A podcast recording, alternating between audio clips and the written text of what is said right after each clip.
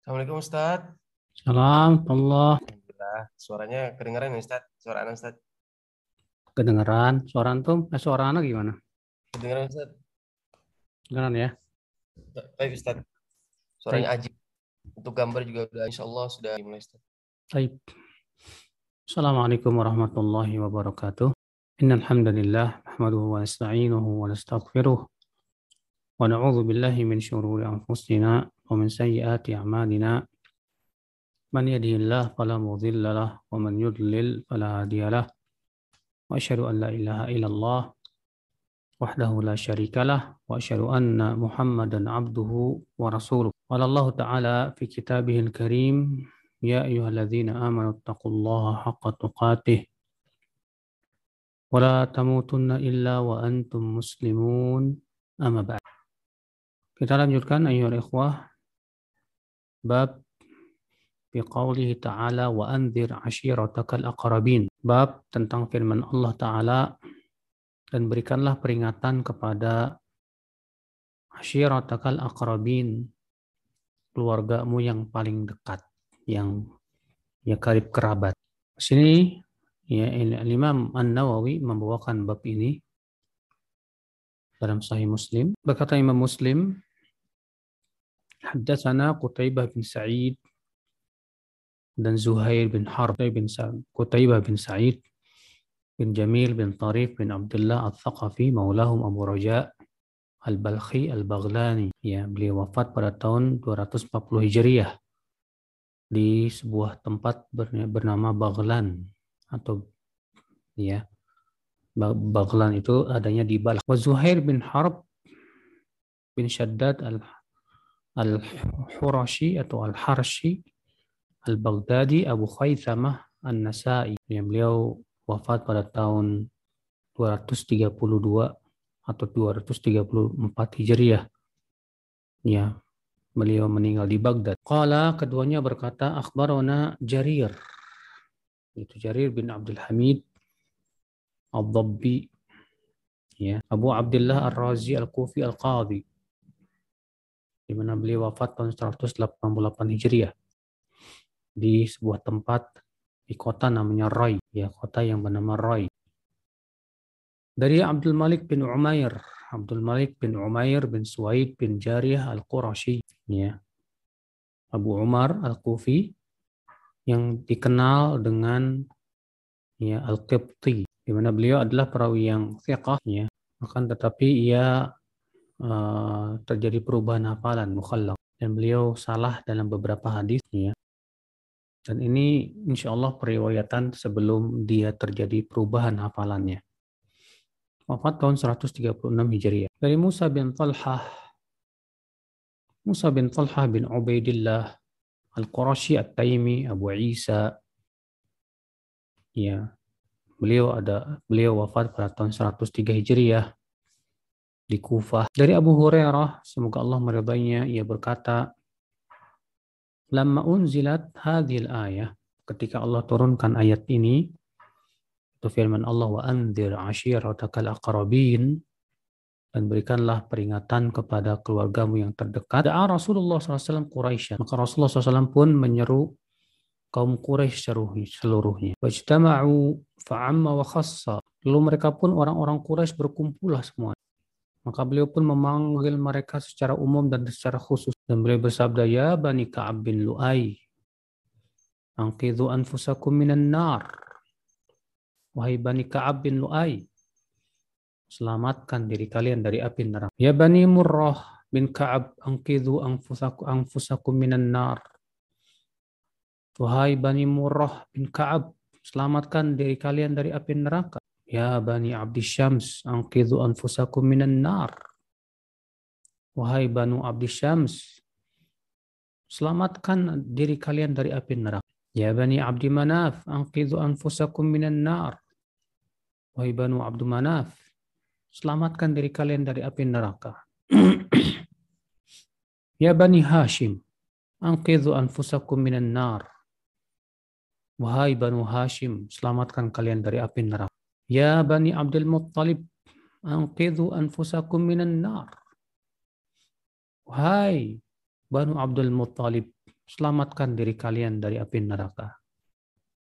Ya Fatimatu anqidhi nafsaki minan nar. Fa inni la amliku lakum minallahi syai'an ghairu anna lakum rahiman sa'abulluha bibalaliha. Wahai Fatimah bintu Muhammad, selamatkan dirimu dari api neraka. Sesungguhnya aku tidak bisa memiliki kalian. Aku tidak bisa menolong kalian sama sekali dari adab Allah. Selain bahwasannya kalian itu punya hubungan rahim dengan saya. Maka aku akan sambung rahim itu dan aku akan basahi tali silaturahim itu dengan kalian. Ya. Subhanallah, di sini Nabi Shallallahu alaihi wasallam Islam diperintahkan oleh Allah Subhanahu wa taala untuk memberikan peringatan kepada keluarga terdekat.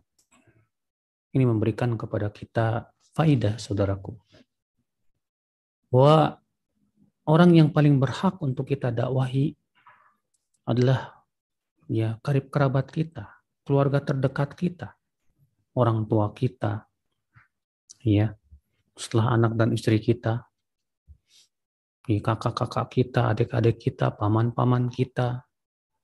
Itu dulu yang kita berusaha untuk dakwahi mereka. Ya. Jangan sampai kita sibuk mendakwahi orang lain, namun kita cuek dan tidak mau mendakwahi keluarga sendiri. Maka Allah turunkan ayat ini. Allah mengatakan wa anzir ashiratakal. Berikan peringatan kepada keluargamu yang terdekat. Ya. Hadis ini kita ambil faidah yang kedua, saudaraku sekalian, bahwa adanya kekerabatan dengan Rasulullah SAW tidak ya menolong seseorang dari adab Allah. Jika ia tidak beriman kepada Allah dan tidak beriman kepada Rasulullah Sallallahu Alaihi Wasallam. Lihat Rasulullah SAW memanggil kaum Quraisy, semua paman-pamannya. Ya, beliau memanggil wahai bani Ka'ab bin Lu'ai, wahai bani Murrah bin Ka'ab, wahai bani Abdul Syams, wahai bani Abdul Manaf, wahai Banu Hashim, wahai Banu Abdul Muttalib, itu semua adalah ya kabilah-kabilah terkemuka Quraisy dan merupakan karib kerabatnya Rasulullah SAW. Bahkan Rasulullah memanggil anaknya sendiri yang bernama Fatimah. Yang berkata, wahai Fatimah, selamatkan diri kalian dari api neraka. Karena aku tidak memiliki sama sekali ya dari Allah sesuatu pun juga. Artinya Rasulullah tidak bisa menolong pelakunya dari api neraka jika pelakunya ini ya mempersekutukan Allah. Jika orangnya tidak beriman kepada Allah dan Rasulnya, maka dari itu ya kalau ternyata dia memang keturunan Rasulullah SAW, ya, dan ternyata ia tidak mau mengikuti Allah dan Rasulnya, ternyata ia malah memaksiati Allah dan Rasulnya, ya dia tidak mau beriman kepada Allah dan Rasulnya, maka Rasulullah pun tidak bisa membela dia. Ini menunjukkan faedah yang ketiga, bahwa yang Rasulullah SAW bela, yang bisa beliau bela, yang bermanfaat untuknya syafaat Rasulullah siapa? Itu orang yang beriman kepada Allah dan Rasulnya saja. Iya. Makanya Rasulullah kelak pada hari kiamat akan memberikan syafaat dengan izin Allah dan ridha-Nya. Kepada siapa? Kepada seluruh umatnya yang bersyahadat la ilaha illallah Muhammad Rasul. Adapun orang-orang yang tidak beriman, yang mempersekutukan Allah, maka saudaraku tidak bermanfaat. Dan Rasulullah pun tidak akan bisa memberikan syafaat kepada orang seperti itu. Walaupun itu karib kerabatnya, walaupun itu keturunannya. Makanya Rasulullah SAW ketika menyebutkan tentang syafaat, Beliau mengatakan wahia ya wa syafaati insyaallah liman mata la yusyrik billahi syai'a. Dan syafaatku itu insya Allah hanya untuk siapa? Untuk orang yang tidak mempersekutukan Allah sedikit pun juga. Adapun orang yang berbuat syirik, ya, maka tidak ada tidak ada manfaatnya sama sekali syafaat Rasulullah Sallallahu Alaihi Wasallam. Ikhwata iman, hazani Allah. Hadis ini kita ambil faidah yang keempat, yaitu bahwa hidayah milik Allah. Rasulullah tidak memiliki hidayah sama sekali. Makanya Rasulullah Shallallahu Alaihi Wasallam bersabda, In fa inni la amliku lakum minallahi syai'a. Selamatkan dari kalian dari api neraka. Ya, karena aku tidak bisa tidak memiliki apa pun dari Allah sedikit pun juga, termasuk padanya hidayah. Makanya Allah berfirman kepada Rasulnya, Inna la tahdi man ahbabta. Sesungguhnya engkau tidak bisa memberikan hidayah kepada siapa yang kamu mau. Walakin Allah yahdi man. Akan tetapi Allah yang memberikan hidayah kepada siapa yang Allah kehendaki. Nah, di sini kita ambil faidah yang keempat, saudaraku, yaitu wajibnya menyambung silaturahim. Ya, walaupun kepada kerabat yang yang non muslim. Walaupun kerabat yang non muslim. Lihat, ya Rasulullah SAW memanggil mereka semuanya. Lalu Rasulullah bersabda, aku tidak memiliki dari dari Allah sedikit pun juga untuk kalian. Akan tetapi annala ghairu annalakum rahiman sa'abullu habibalaliha namun kalian punya hubungan rahim denganku. Maka aku akan sambung silaturahim itu ke dengan kalian. Ya jadi kalau kita punya saudara non muslim ya tetap kita silaturahim namun tentunya bukan sebatas silaturahim namun juga berusahalah bagaimana supaya dia tertarik dengan Islam ya supaya dia mau masuk Islam dengan cara memperlihatkan apa? Ya, memperlihatkan keindahan akhlakul Islam. Ikhwatul Islam azani Allah ya.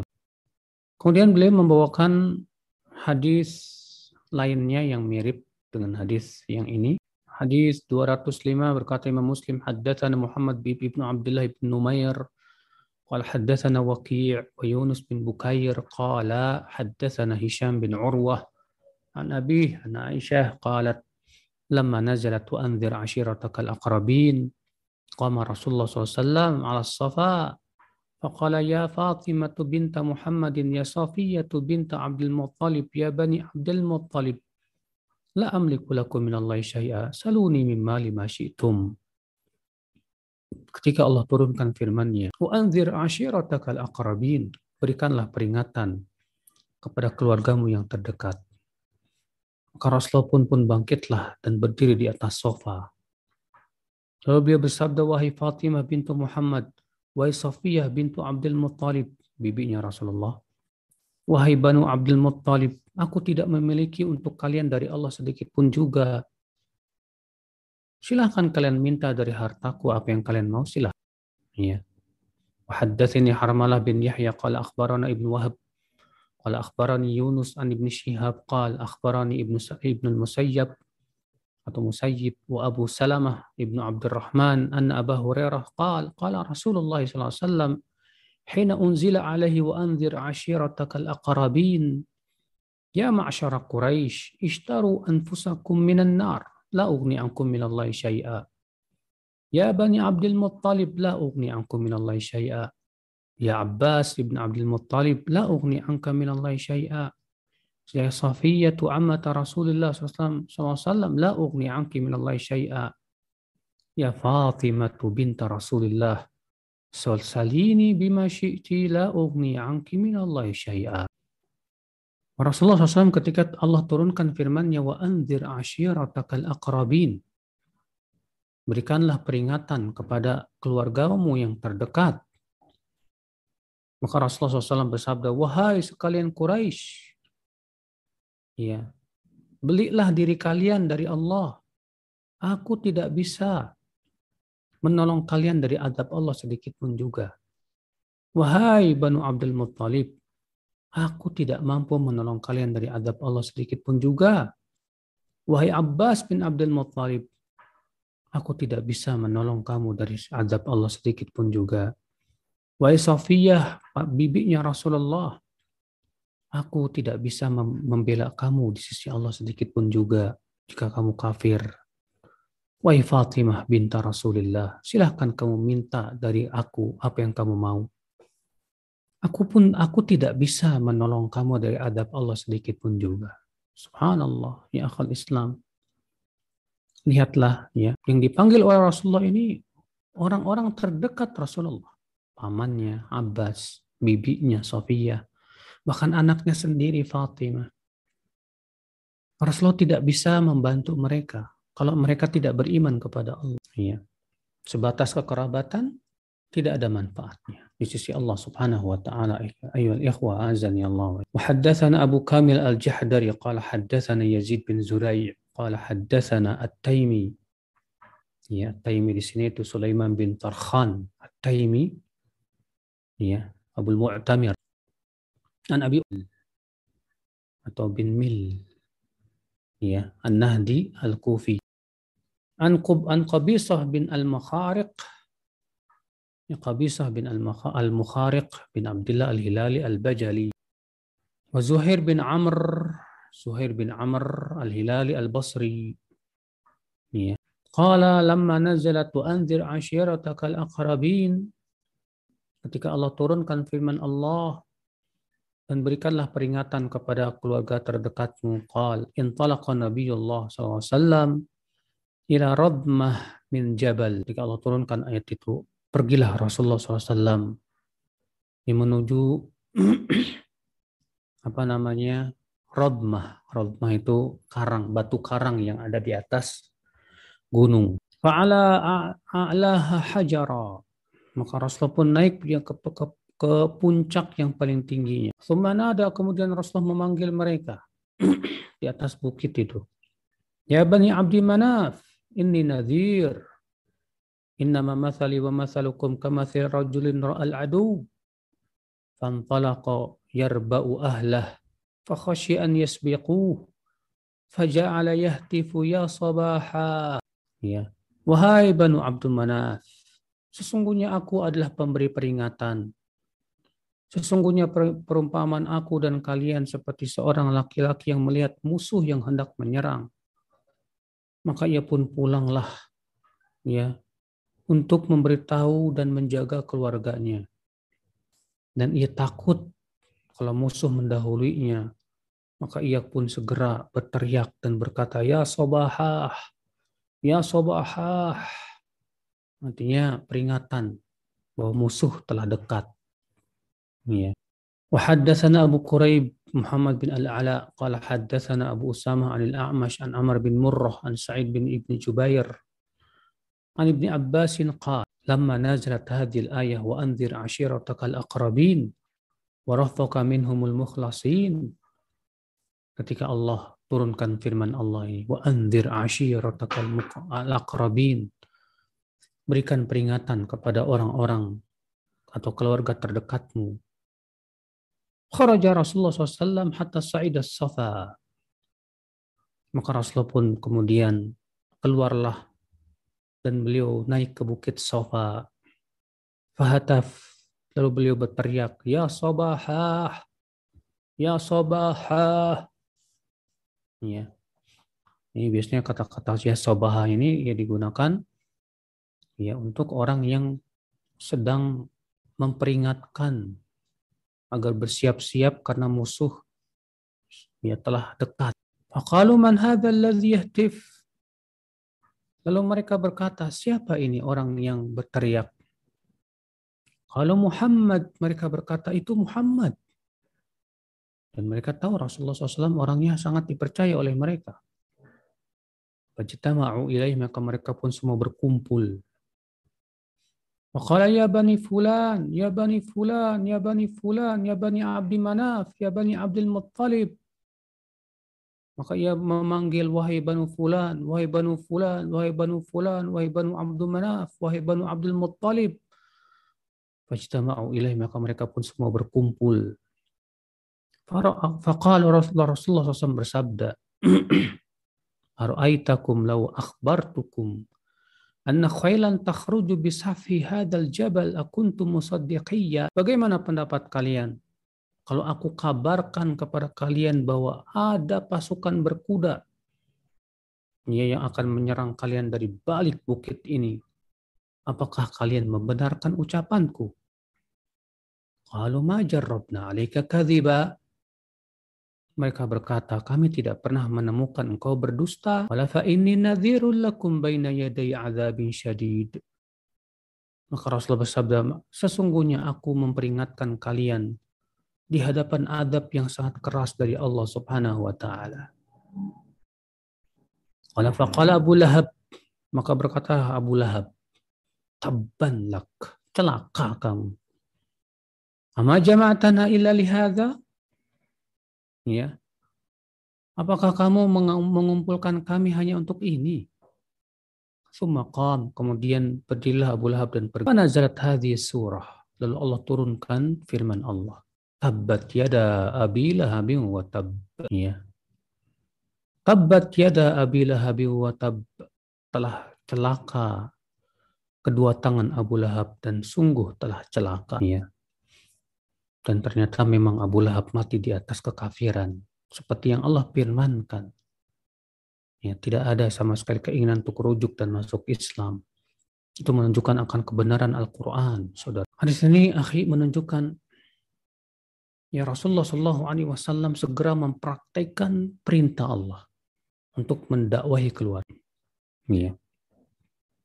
Hadis ini juga menunjukkan saudaraku sekalian bahwa dalam berdakwah kita harus sabar karena biasanya dalam dakwah kita akan menghadapi rintangan. Ya Rasulullah Shallallahu Alaihi Wasallam di sini beliau sabar menghadapi rintangan. Ya, kalau kita tidak sabaran, mendingan jangan dakwah. Kalau kita mau berdakwah harus sabar. Ya, setiap dakwah yang hak pasti akan menghadapi ujian dan cobaan. Itu pasti saudaraku sekalian. Oleh karena itulah ya kewajiban kita saudaraku sekalian adalah berusaha bagaimana supaya kita dalam dakwah itu tegar terus. Dengan cara apa? Gimana dong supaya kita bisa sabar dalam dakwah? Yang pertama, kita penting, saudaraku ya, untuk berteman dengan teman-teman soleh yang semangat dalam berdakwah. Yang kedua, teman saudaraku sekalian, ya, kita berusaha terus menghadiri majlis ta'lim dengan cara seperti itu keimanan kita akan terus diperbaharui lagi, dikuatkan lagi, dikuatkan lagi. Ya, yang ketiga saudaraku sekalian, kita harus ingat akan besarnya pahala berdakwah. Dan bahwasanya berdakwah itu pahalanya agung di sisi Allah. Allah berfirman, "Wa man ahsanu mimman da'a ila Allah wa amila salihah." Siapakah yang lebih baik ucapannya dari orang yang berdakwah kepada Allah dan beramal saleh? Waqala innani minan muslimin. Dan ia berkata sesungguhnya aku termasuk orang yang muslim. Ya. Subhanallah. Ikhwatal Islam, azani Allah wa ya. Maka kita berusaha. Kemudian kita saling tawasi bil haq, tawasi bis sabar, saling menguatkan, saling menyabarkan. Karena dalam dakwah itu kita butuh teman, saudaraku, yang bisa menguatkan kita, yang menghibur kesedihan kita, menguatkan hati kita saat futur. Ya, ketika kita terus berdakwah ternyata semakin berat ujian menerpa, semakin berat penentangan manusia. Maka di situlah kita butuh kekuatan. Makanya seorang dai sangat-sangat dianjurkan untuk banyak takarub kepada Allah. Sangat-sangat dianjurkan untuk banyak bermunajat kepada Allah. Untuk apa? Untuk agar Allah membelanya, agar Allah menguatkan hatinya. Lihat Rasulullah SAW ya, ketika berdakwah, Allah perintahkan Rasulullah untuk tahajud. Allah berfirman, Ya ayuhal muzammil, kumil layla illa qalila, nisfahu aw inqas minhu aw inqus minhu qalila, aw zid alaihi warattil qur'ana tartila, inna sanulqi alaika qawlan thaqila, Inna nasyiatal laili hiya asyaddu wata'a wa aqwamu qila. Hai yang berselimut, bangunlah di waktu malam, kecuali sedikit. Setengahnya atau tambah lagi sedikit. Ya, dan bacalah Al-Quran secara tartil. Sesungguhnya kami akan memberikan kepada engkau sebuah beban yang berat. Dan sesungguhnya ibadah di waktu malam sangat mengokohkan hati dan sebaik-baiknya ibadah. Makanya seorang dai itu harus banyak ibadah. Kenapa? Karena penting untuk menguatkan hati. Dai itu tidak sebatas ustadz ya. Demikian pula para pegiat majlis ta'lim yang menyediakan majlis ilmu untuk manusia, membantu dakwah mereka juga dai.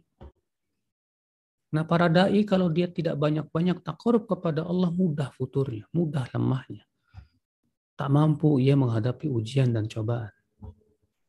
Tapi dengan cara seseorang sering mendekat kepada Allah.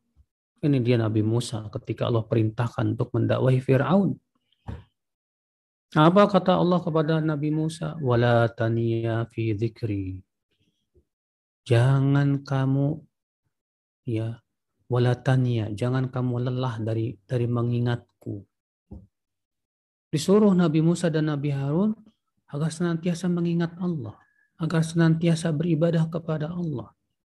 Karena itulah kunci kunci dari suksesnya dakwah seorang ya dai. Nah saudaraku seiman azani Allah wa ya Taib sekarang kita masuk ke bab berikutnya.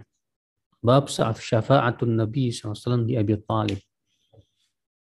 Bab syafaat Nabi untuk Abi Talib. Paman Rasulullah sallallahu. Berkata al-Imam Muslim, haddatsana Ubaidullah bin Umar al-Qawariri. Itu Ubaidullah bin Umar bin Maisarah al-Jushami, maulahum al-Qawariri. Abu Sa'id al-Basri. Ya. Beliau wafat pada tahun 235 di kota Baghdad. Wa Muhammad bin Abi Bakar al-Muqaddami, Muhammad bin Abu Bakar bin Ali bin Atha, ya, bin Muqaddam al-Muqaddami, Abu Abdullah al-Thaqafi al-Basri, ya Maula al-Thaqafi, ia adalah ayah dari Ahmad bin Muhammad bin Abi Bakar al-Muqaddami. Ya, beliau wafat tahun 234 Hijriah. Ya, di kota Basrah. Dan Muhammad bin Abdul Malik al-Umawi. Itu Muhammad bin Abdul Malik al-Umawi. Abdul Malik bin Abi Ashawari bin Muhammad ya, al-Umawi. Beliau wafat pada tahun 150 eh, 243 Hijriah. Ini di sebuah tempat di kota Basrah. Qalu haddatsana Abu Awanah. Mereka berkata haddatsana Abu Awanah. Siapa itu? Abu Awanah itu Al-Waddah bin Abdullah Al-Yashkuri. Abu Awanah Al-Wasiti, Al-Basri, Al-Hafidh, Al-Bazzaz. Dia sangat terkenal sekali ya. Abu Awanah ini. Al-Kindi. Beliau wafat pada tahun uh, 175 Hijriah. Ya, ada yang mengatakan 176. An Abdul Malik bin Umair dari Abdul Malik bin Umair bin Suwaid bin Jariyah Al-Qurashi. Ya. Yang sudah kita sebutkan bahwa beliau terkenal dengan penamaan Al-Qibti. Ya wafat pada tahun 136 Hijriah. Dari Abdullah bin Al-Harith bin Naufal bin Al-Harith bin Abdul Muttalib bin Hashim Al-Qurashi Al-Hashimi Abu, Abu Muhammad Al-Madani. Ya. Beliau punya gelar namanya Babbah. Ya, Gelarnya apa? Babbah, bukan Babeh ya, Babbah. Beliau adalah uh, gubernur kota Basrah. Beliau wafat ya tahun 84 Hijriah. Ya, di sebuah tempat yang bernama Umman. Ada yang mengatakan di Abwa. Dari Al-Abbas bin Abdul Muttalib paman Rasulullah sallallahu alaihi wasallam annahu qal bahwasanya ia berkata Ya Abbas bin Abdul Muttalib ini. Ya Rasulullah, wahai Rasulullah. Hal nafa'ta Abu Talibin bisyai'in? Tidakkah engkau memberi manfaat kepada Abu Talib? Ini termasuk paman Rasulullah juga. Di mana Abu Talib dengan Al-Abbas saudaraan. Ya. Fa'innahu kana yahutuka wa yaghdabu lak. Karena dahulu Abu Talib melindungi kamu dan ia marah bila ada orang yang berani mengganggumu. Qala na'am. Kata Rasulullah, iya. Huwa fi dhahdah min nar. Ia berada di dhahdah. Dhahdah itu artinya air yang sedikit yang sampai ke apa namanya uh, mata kaki. Ya. Artinya bagian atasnya api neraka. Jadi yang dia dibakar oleh api neraka sampai ke mata kakinya. Walau la ana lakana fi darkil asfali minan nar. Kalau bukan karena ya syafaatku ia berada dalam keraknya api neraka. Subhanallah. Ikhwatal Islam azani Allah wa iyyakum. Kemudian Imam Muslim membawakan hadis lain yang sama juga haddatsana Ibnu Abi Umar qala haddatsana Sufyan an Abdul Malik bin Umair an Abdullah bin Al-Harith qala sami'tu Al-Abbas yaqul qultu ya Rasulullah in Abu Talib kana yahutuk wa yansuruk fahal nafa'ahu dhalik Aku berkata wahai Rasulullah Sesungguhnya Abu Talib dahulu membela kamu dan melindungi kamu. Apakah itu bermanfaat untuk dia setelah matinya? Kata Rasulullah, "Na'am ya. Wajadtu fi ghamaratin minan nar fa akhrajtuhu ila dhahdah." Aku menemukan ia berada ya di dalam api neraka. Lalu aku keluarkan ia ya sehingga ia berada di atasnya. Di doh-dohnya. Ikhwatal Islam, azani Allah wa yakum. Hadis ini menunjukkan saudaraku bahwa paman Rasulullah Abu Talib ia masuk neraka. Kenapa? Karena Abu Talib tidak mau beriman. Padahal beliau, masya Allah, subhanallah ya, waktu hidupnya membela Rasulullah. Beliau marah kalau ada Rasulullah, ada orang yang apa namanya mencaci maki Rasulullah SAW. Marah beliau. Dan beliau seorang pemuka Quraisy saat itu. Ya, beliau salah satu anak dari Abdul Muttalib. Maka Abu Talib radhiyallahu an eh, Abu Talib ya apa namanya paman Rasulullah Shallallahu Alaihi Wasallam ini membela Rasulullah, melindungi Rasulullah. Namun ketika beliau meninggal dunia, ternyata beliau tidak mau mengucapkan la ilaha illallah. Padahal Rasul, Abu Talib tahu bahwa Rasulullah itu benar, agamanya benar, sahih. Ya, ketika ia sedang sakarat menuju kematiannya, datanglah Rasulullah Shallallahu Alaihi Wasallam. Namun ternyata di sisi Abu Talib ada pentolan Quraisy yang lain, Abu Jahal. Maka Rasulullah bersabda kepada Abu Talib, Hai paman, ucapkan la ilaha illallah, kalimatan uhajju bihalaka indallah. Ucapkan hai paman, la ilaha illallah. Dengan kalimat itu aku akan bela kamu dari jadi sisi Allah. Ya. Namun apa yang terjadi saudaraku? Abu Jahal ngomporin. Apa kata Abu Jahal?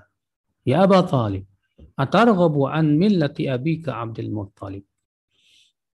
Apakah kamu tidak menyukai, apakah kamu membenci agamamu? Ya, dan agama nenek moyang kita, itu Abdul Muttalib. Sementara Rasulullah mengulangi lagi, hai paman, ucapkan la ilaha illallah. Abu Jahal pun mengurangi lagi. Ngeri ya. Kalau kita saat meninggal ternyata di sisi kita orang buruk ya. Makanya inilah mengerikannya kalau kita punya teman akrab orang buruk. Saat kita meninggal pasti yang berada di dekat kita adalah orang-orang terdekat kita. Maka Abu Jahal mengatakan, Hai Abu, ya wahai Abu Talib, apakah kamu membenci milah agama ayah kita Abdul Muttalib? Ya. Sementara Rasulullah terus mengulangi lagi, wahai paman, ucapkan la ilaha illallah. Dengan kalimat itu, aku akan bela kamu di sisi Allah. Tapi ternyata Abu Talib tidak mau mengucapkan la ilaha illallah.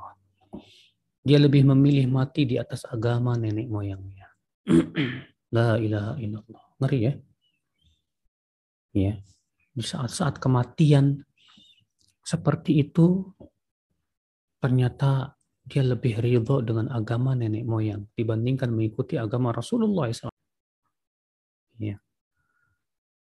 Maka kita juga khawatir ini. Bagaimana kita meninggalnya? Apakah kita akan meninggal di atas kebaikan atau gimana? Ya. Maka kalau kita ingin mati di atas ke kebaikan, saudaraku, dari sekarang kita latih terus diri kita di atas kebaikan. Cari teman-teman yang saleh, yang membantu kita untuk menaati Allah Azza wa Jalla. Ya. Berusaha sekuat tenaga kita senantiasa menggunakan waktu kita untuk kebaikan dan beramal saleh. Allah ya akhi, kalau kita berusaha sekuat tenaga, Allah tidak mungkin menzolimi kita. Allah tidak akan menyia-nyiakan usaha kita. Ya. Ikhwatal Islam, azani Allah wa yakum. Nah ini ya. Di sini menunjukkan ya bahwa paman Rasulullah masuk neraka. Sehingga Rasulullah sedih sekali. Lalu Allah turunkan firman-Nya, Innaka la tahdi man ahbabta. Sesungguhnya engkau, hai Muhammad, tidak bisa memberi hidayah kepada siapa yang kamu suka. Akan tetapi Allah yang memberikan hidayah kepada siapa yang Allah kehendaki. Jadi hidayah milik Allah. Hatta Rasulullah pun tidak bisa memberikan hidayah kepada pamannya. Kita hanya sebatas mendakwai saja. Kita hanya sebatas menyampaikan saja sudah. Adapun kemudian dia tidak dapat hidayah setelah kita dakwahi, ya Allah yang memberi hidayah. Namun bukan berarti kita diam. Ya, kita berusaha terus dakwahi terus sampai ya detik-detik terakhir dari kematian kita dakwahi terus. Ikhwatal Islam azani Allah wa. Di sini menunjukkan bahwa satu-satunya orang kafir yang mendapatkan syafaat Rasulullah hanya Abu Talib. Dan itu pun syafaat bukan dari keluar dari api neraka, bukan. Namun diringankan adabnya dalam api neraka. Ya. Kemudian kita masuk ke bab berikutnya, bab ahwanu ahlin nari adabat. Bab penduduk neraka yang paling ringan adabnya. Berkata Imam Muslim, haddathana Abu Bakar bin Abi Shaybah. Ini sering kali lewat. Beliau bernama Abdullah bin Muhammad bin Abi Shaybah, Ibrahim Abu Syaibah ini namanya Ibrahim bin Uthman ya bin Khawaste ya beliau seorang al -imam, imam hafid al-Kufi yang wafat pada tahun 235 Hijriah. Qala haddatsana Yahya bin Abi Bukair. Itu Yahya bin Abi Bukair. Abu Bukair namanya Nasr. Ada yang mengatakan Bishr. Ada yang mengatakan Bushair bin Usaid. Ya. Abu Zakaria Al-Abdi Al-Qaisi Al-Qadhi, seorang qadhi beliau, tinggal di kota Baghdad dan wafat pada tahun 208 Hijriah. Iya. Qala haddatsana Zuhair bin Muhammad, Zuhair bin Muhammad At-Tamimi Al-Ambari, Abu Al-Munzir, Al-Khurasani Al-Marwazi, Al-Khiraqi Al-Syami Al-Hijazi. Ada yang mengatakan bahwa beliau termasuk penduduk Hirah ada yang mengatakan ada yang, beliau penduduk Nisafur. Beliau wafat tahun 162 Hijriah. Ya. Dari Suhail bin Abi Saleh. Suhail bin Abi Saleh, Abu Saleh namanya Dakwan As-Samman. Kalau kita pernah men, uh, menceritakan seorang perawi yang tukang minyak namanya Dakwan As-Samman. Nah ini anaknya, Suhail namanya. Suhail anaknya daripada ya Abu Saleh Dakwan As-Samman ini. Iya.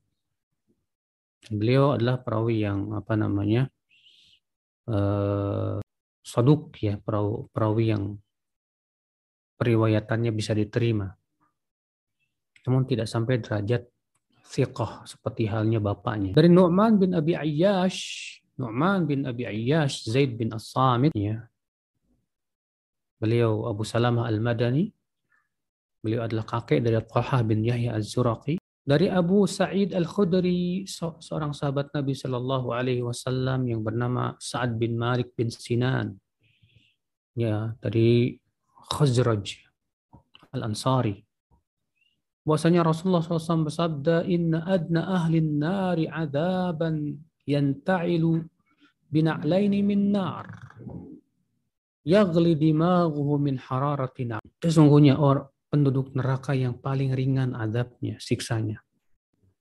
Itu dia diberi sendal dari api neraka. Yang menyebabkan otaknya mendidih saking panasnya sendal tersebut yang dibakar oleh api neraka. Subhanallah. Allah. Ya. Saudaraku seiman, azani Allah wa.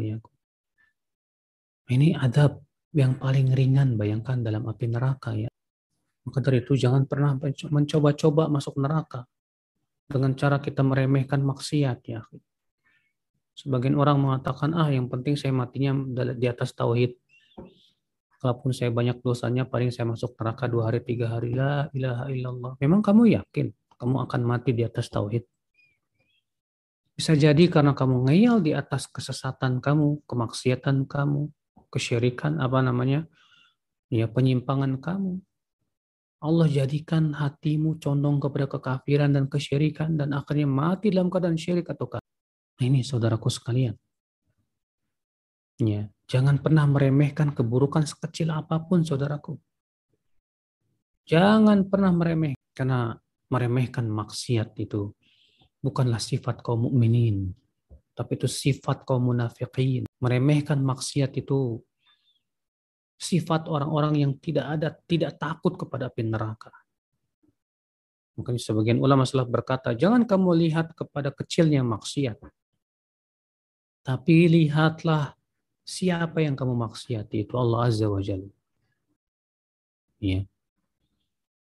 Lalu Imam Muslim membawakan hadis yang lain yang semisal. Wa Abu Bakar bin Abi Syaibah qala haddatsana Affan qala haddatsana Hammad bin Salamah qala haddatsana Thabit an Abi Uthman An-Nahdi عن ابن عباس أن رسول الله صلى الله عليه وسلم قال أهون أهل النار عذابا أبو طالب وهو منتعل بنعلين يغلي منهما دماغه Penduduk neraka yang paling ringan adabnya adalah Abu Talib. Diberikan dua sendal dari api neraka yang membuat otaknya mendidih. Na'udzubillah. وحدثنا محمد بن المثنى وابن بشار واللفظ لابن المثنى قال حدثنا محمد بن جعفر. قال حدثنا شعبة قال سمعت أبا إسحاق يقول سمعت النعمان بن بشير يخطب وهو يقول سمعت رسول الله صلى الله عليه وسلم يقول إن أهون أهون أهون أهل النار عذابا يوم القيامة. لرجل توضع في أخمص قدمه جمرتان يغلي منهما دماغ Rasulullah SAW bersabda dari hadis Nu'man bin Bashir, sesungguhnya penduduk neraka yang paling ringan azabnya pada hari kiamat, yaitu seseorang diletakkan di perut kakinya ya dua bara api dari api neraka yang membuat otaknya mendidih. Allahu Akbar. Subhanallah. وحدثنا أبو بكر بن أبي شيبة قال حدثنا أبو أسامة عن الأعمش an Abi Ishaq an Nu'man bin Bashir qal qala Rasulullah sallallahu alaihi wasallam inna ahwala inna ahwana ahli nari adzaban man lahu na'lani wa syirakani min nar. Yaghli minhuma dimaghu kama yaghli al-mirjal. Ma yara anna ahadan ashaddu minhu adzaban wa innahu la ahwanuhum adzaban Rasulullah SAW, Rasulullah SAW bersabda sesungguhnya penduduk neraka yang paling ringan azabnya seseorang diberikan dua sendal dan talinya dari api neraka yang membuat otaknya mendidih sebagaimana mendidihnya ya bejana yang dididihkan padanya air. Dia menganggap bahwa dialah yang paling keras siksanya Padahal dia yang paling ringan sisanya. Subhanallah. Bagaimana dengan yang paling keras ya akhi? Bagaimana sakitnya dan mengerikannya ya api neraka itu. Maka tidakkah kita takut kepada api neraka saudaraku? Tidakkah cukup ini sebagai cambuk buat kita agar kita takut kepada Allah? Tidakkah kita menjadikan kita berusaha untuk meninggalkan maksiat-maksiat kepada Allah? Wallahi api dunia kecil dibandingkan dengan api neraka. Api dunia nggak ada apa-apanya dibandingkan dengan api neraka, saudara.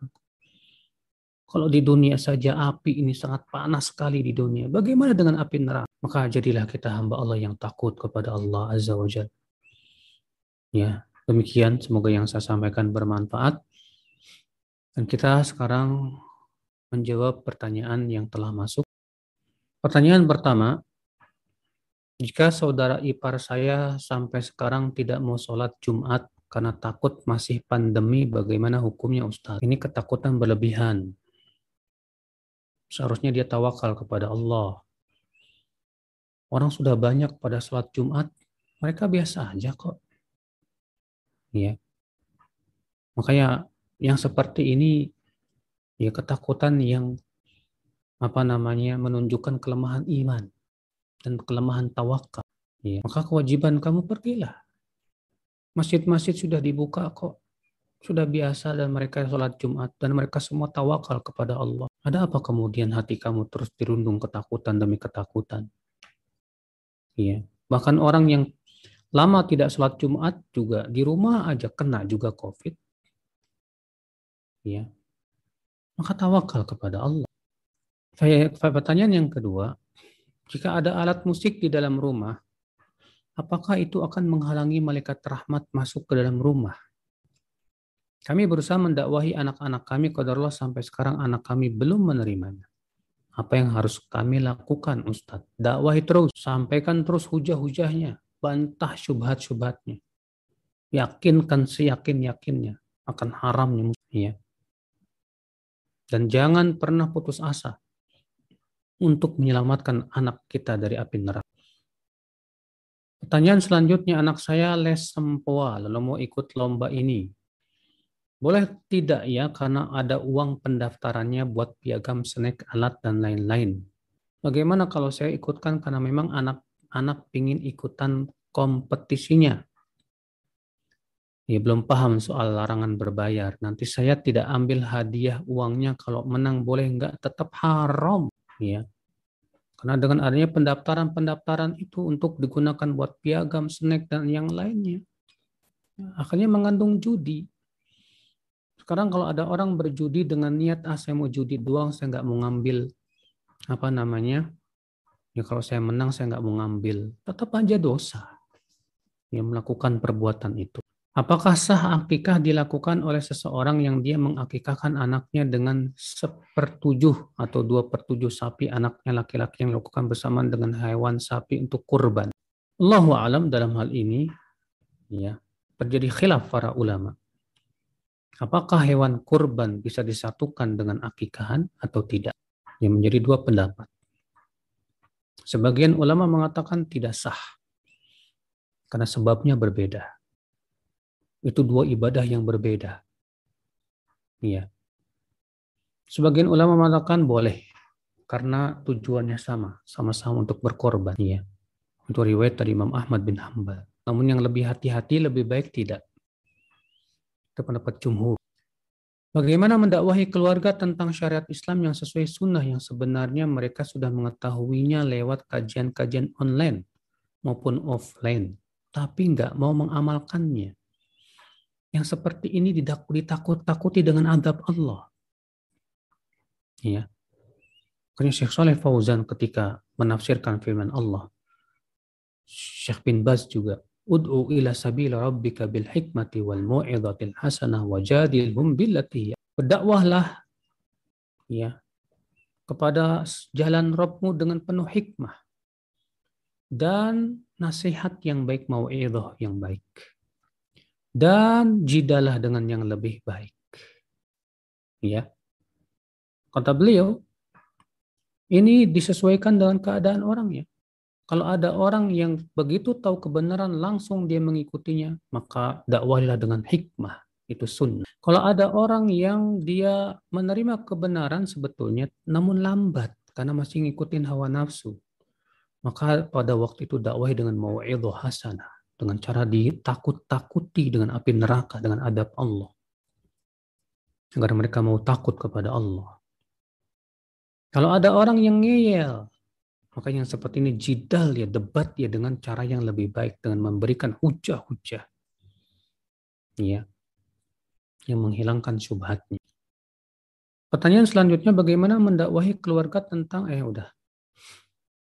Kampung saya ini sekarang sedang maraknya permainan capit boneka. Sebagian besar yang bermain adalah anak-anak walaupun tidak jarang orang dewasa bahkan orang tua pun ikut-ikutan. Sedangkan saya pernah baca sebuah artikel bahwa hal tersebut judi dan diharamkan. Bagaimana sikap saya seharusnya Ustadz? Saya nggak tahu ya, capit boneka, boneka itu kayak gimana ya. Tolong dijelaskan dulu lah. Bagaimana ya, permainannya supaya supaya ya dalam menjawabnya juga enak gitu. Adapun hanya sebatas seperti ini, saya tidak berani menjawabnya. Bagaimana hukumnya jika seseorang yang sudah pikun Ya, oleh keluarganya diperdengarkan musik kesukaannya dulu, kata keluarganya agar bisa mengembalikan ingatan. Padahal sudah diingatkan oleh anggota keluarga yang lain bahwa musik itu dilarang agama. Apakah orang tua yang pikun terkena dosa? Enggak. Ini orang sudah pikun begitu, ya gimana lagi? Maka yang memperdengarkan musik itu yang berdosa. Ya. Katakan kepada dia, ngapain musik? Mendingan bacaan Al-Quran. Al-Quran lebih dahsyat lagi dari itu. Ya. Makanya kamu yang mengingkari musik ini coba perdengarkan kepada ya yang sudah pikun ini bacaan-bacaan Al-Quran. Mudah-mudahan dengan bacaan Al-Quran Allah memberikan kepada dia apa? Ya, kemudahan untuk kembali mengingat dan beribadah kepada Allah. Apakah orang tua yang sudah meninggal tetap berdosa ketika anaknya yang sudah menikah tidak mau menutup auratnya kalau memang itu dulu orang tua yang mengajarkannya? Dulu orang tua yang tidak mau menutup auratnya sehingga anaknya juga ikut-ikutan tidak menutup aurat, maka itu jadi dosa jariah buat dia, buat orang tuanya. Ya. Jadi selama anaknya tidak menutup aurat, ya bapak orang tuanya juga kebagian. Ya, dosanya kenapa? Karena mereka dulu yang ngajarin. Mereka dulu yang mencontohkan. Kata Rasulullah man sanna fil Islam sunnatan sayyi'ah. Ya fa'alaihi wizruha wa wizru man amila biha min wairi an yunqas min wa. Siapa yang memberikan contoh yang buruk dalam Islam, maka ia mendapatkan dosanya dan dosa orang-orang yang mengikutinya tanpa dikurangi dari dosa mereka sendiri. Maka kewajiban anak taubat, segera menutup aurat agar dosanya tidak terus mengalir ya, kepada orang tuanya itu. Pertanyaan selanjutnya, jika kita kesiangan bangun dan sebentar lagi adzan subuh, padahal sudah niat ingin saum, tapi saya pilih sahur untuk persiapan saum sunnah ketimbang qiyamul lail. Apakah sikap saya ini benar? Benar. Karena sahur lebih utama. Ya. Sahur lebih utama. Pertanyaan selanjutnya, Ana Ahmad Fatomi, Yahya domisili Sampit, Kalimantan Tengah. Apa yang paling utama yang harusnya kita dakwahkan kepada orang-orang yang kurang mengenal sunnah? Yang paling utama kita dakwahkan pertama adalah Tauhidullah agar manusia mentauhidkan Allah dan menjauhkan kesyirikan. Yang pertama kita dakwahkan agar mereka ya mengenal Allah dulu. Mengenal hak Allah dulu. Yang merupakan makna daripada syahadat la ilaha illallah. Setelah mereka paham itu baru kenalkan tentang syahadat Muhammad dan Rasulullah. Ya. Jadikan mereka cinta kepada Rasul dan pahamkan bagaimana tata cara mencintai Rasulullah Sallallahu Alaihi Wasallam bahwasanya kewajiban kita mengikuti Allah dan Rasulnya. Iya. Pertanyaan selanjutnya, bagaimana hukumnya wanita? Apakah seorang janda juga memerlukan seorang wali ketika ingin menikah? Ya, harus. Ya, karena Nabi tegas mengatakan la nikaha, tidak sah nikah bagi siapa wanita secara mutlak baik perawan maupun janda. Illa biwaliyin kecuali dengan wali wasyahidai adlin dan dua saksi yang adil. Ya. Maka kewajiban wanita walaupun janda wajib menikah dengan wali. Siapa yang berhak menjadi walinya? Bapaknya. Kalau bapaknya nggak ada, kakak-kakaknya, paman-pamannya. Kalau nggak ada juga, ya maka wali hakim yang menikahkannya. Mantu kami selama sampai saat ini belum mau berjilbab. Sementara suaminya sudah menyarankan memakai jilbab namun tidak memaksa hanya menyarankan saja. Karena beranggapan tidak boleh memaksa dalam hal beragama, apakah kami mertuanya ikut berdosa setiap bertemu tidak mengajarkannya? Terus dakwahi, terus nasihati. Memang kita tidak memaksakan, betul. Tapi kita harus terus mengingatkan, ingatkan lagi, ingatkan lagi, terus sampai takut-takuti dia dengan api neraka. Ingatkan bahwa ia hidup di dunia sementara. Ingatkan bahwasanya ia hamba Allah Azza wa Jalla. Ya. Ingatkan bahwa kamu itu hamba Allah yang dikasih rezeki sama Allah. Masa buat tutup aurat aja nggak nggak bisa? Ya. Terus dakwahi, setiap ketemu dakwahi lagi. Setiap kamu ingatkan, ketemu ingatkan lagi. Dengan cara yang baik, yang santun, yang tidak menyakiti hati. Apa yang harus kami lakukan ketika ada seorang awam melakukan seorang melakuk, melaporkan seorang dai karena isi ceramahnya dianggap menghina kebiasaan leluhur mereka sehingga dai tersebut tidak wah hukum pidana. Mohon nasihatnya ya berusahalah bela dai tersebut sesuai dengan kemampuan, sesuai dengan hukum yang berlaku, ya. Kalau ternyata ya itu hanya sebatas tuduhan saja seperti yang terjadi di Lombok sana. Ternyata itu hanya di apa namanya di edit-edit sehingga seakan-akan dai ini menghina padahal sebetulnya beliau hanya sedang menyebutkan tentang kuburan-kuburan yang di apa namanya di diziarahi. Di antara kuburan itu ada namanya itu yang sebagian orang banyak tidak tahu kalau itu ada kuburan seperti itu. Makanya banyak dai-dai di Lombok juga membenarkan akan adanya kuburan itu, betul. Namun ya karena diedit-edit, akhirnya si Ustadz ini dizolimi dan membela orang yang dizolimi wajib. Bela sesuai dengan kemampuan kita. Apa yang kita mampu bela beliau ya. Karena beliau dizolimi sekarang ini. Namun tentunya jangan sampai kemudian menimbulkan mudorot yang lebih besar dengan dengan melakukan cara-cara yang arogan dan yang lain. Pertanyaan selanjutnya, hubungan saya dengan ibu kurang baik karena kesalahan saya ketika memiliki pendamping hidup. Saya jarang sekali mengunjungi ibu karena ibu selalu kurang mengenakan intonasinya. Apa yang harus saya lakukan Ustadz? Apakah saya berdosa apabila sedikit menghindar dari ibu saya? Terima kasih. Iya. Kalau memang pendamping hidupmu itu memang saleh, bertakwa kepada Allah, dan si ibu gak setuju nggak mau menikah dengan suami yang ada sekarang, kamu menikah dengan dia hanya karena urusan dunia, maka kamu tidak salah. Kamu tidak salah. Ya, kamu memilih dia karena agamanya, karena ketakwaannya. Maka yang salah ibu. Ibu seperti ini nggak bijak. Ibu seperti ini hanya mendahulukan perasaan. Maka tetaplah sabar dengan sikap ibu tersebut. Ya. Sambil terus berbuat baik kepada dia, kunjungilah walaupun cuma sebentar sambil bawa oleh-oleh, setelah itu pergi nggak masalah. Yang penting jangan sampai memutuskan silaturahim. Bagaimana menyikapi seseorang yang ketempelan jin? Ya bisa melihat masa lalu seseorang ketika ia membuka aib kita sembari menasehati. Ini perbuatan syaitan. Ya. Maka kewajiban kita adalah berusaha untuk merukyahnya. Ya, apa yang kita mampu untuk bisa merukyahnya, rukyah dia. Agar ia bertaubat kepada Allah. Agar setan itu pergi dari tubuhnya. Bantulah apa yang ya kalau kita bisa bantu. Kata Rasulullah, ya, an Siapa di antara kalian yang mampu untuk memberi manfaat kepada saudaranya, berikanlah manfaat kepada ya.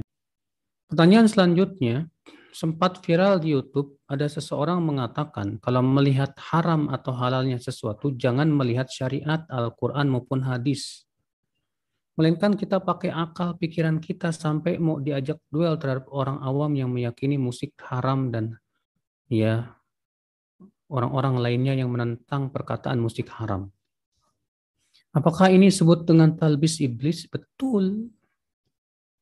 Orang yang selalu menggunakan akal, itu yang pertama kali melakukannya adalah iblis. Ya. Iblis yang menolak perintah Allah yang merupakan dalil dan nas untuk sujud kepada Adam dengan akalnya. Lihat, ya, dia mengatakan katanya kalau melihat haram atau halal itu jangan melihat syariat, jangan melihat Al-Quran, tapi pakai akal. Siapa ente? Yang berhak untuk menghalalkan dan mengharamkan hanya Allah. Ucapan ini bisa kufur dan bisa menjadikan pelakunya murtad dari agama Islam, saudaraku. Karena dia sudah terang-terangan menentang Allah dan Rasulnya dan menganggap bahwa akalnya lebih hebat daripada dalil, daripada wahyu. Ini mengerikan saudaraku sekalian ya. Pertanyaan selanjutnya, Ana seorang audio auditor perkebunan perkebunan kelapa sawit. Beberapa kali terjadi ketika kami sudah selesai mengaudit dan sudah menetapkan temuan-temuan yang ketidaksesuaian, artinya sudah closing meeting dan temuan tidak bisa lagi diganggu gugat. Kemudian kami ke, ketika kami akan pulang, kami diberi oleh-oleh biasanya berupa makanan. Pernah beberapa teman tanyakan kepada manajer kami apakah hal ini dibolehkan dan informasinya dibolehkan selama nominal tidak boleh lebih dari 500 ribu. Kalau berupa uang memang sangat tidak dibolehkan. yang saya tanyakan bagaimana hukum hukumnya bagi kami pemberian klien kami tersebut lebih baik ditolak saja? Karena khawatir nanti kamu ya bisa menyebabkan pekerjaan kamu menjadi kapan-kapan nanti menjadi apa? Berubah ya karena gara-gara dikasih makanan tersebut. Jadi yang lebih baik walaupun manajer sudah mengizinkan nggak apa-apa ya tapi Masalahnya ini hadaya al-ummal, hadiah ya dari apa namanya rekan. Kan kerja maksudnya dalam dari partner kerja. Maka yang lebih baik sih ditolak saja. Iya. Kadang sangat sulit untuk menolaknya dan akhirnya saya terima dan saya kirimkan saja ke kantor apakah boleh saya berikan kepada orang lain? Misalnya pekerja di bandara atau sopir atau yang atau driver ojek online. Kalau memang kita ya sulit untuk menolak karena maksa-maksa terus akhirnya kita terima berikan ke fakir miskin itu lebih baik. Ya berikan ke fakir miskin itu lebih baik. Ya Allah alam. Baik semoga yang saya sampaikan bermanfaat saudara-saudaraku sekalian. Ya dan kajian berikutnya insya Allah ya tentang apa namanya amal tidak bermanfaat bagi orang yang mati di atas kekafiran. Demikian wabillahi taufik. Assalamualaikum warahmatullahi wabarakatuh. Syukuran jazakallah Ustaz. Untuk para jamaah jangan lupa untuk memfollow Instagram media komunikasi langit dan juga YouTube media atau kajian-kajian berikutnya. Mohon maaf jika ada kesalahan pada kajian hari ini. Mari kita tuh. Assalamualaikum warahmatullahi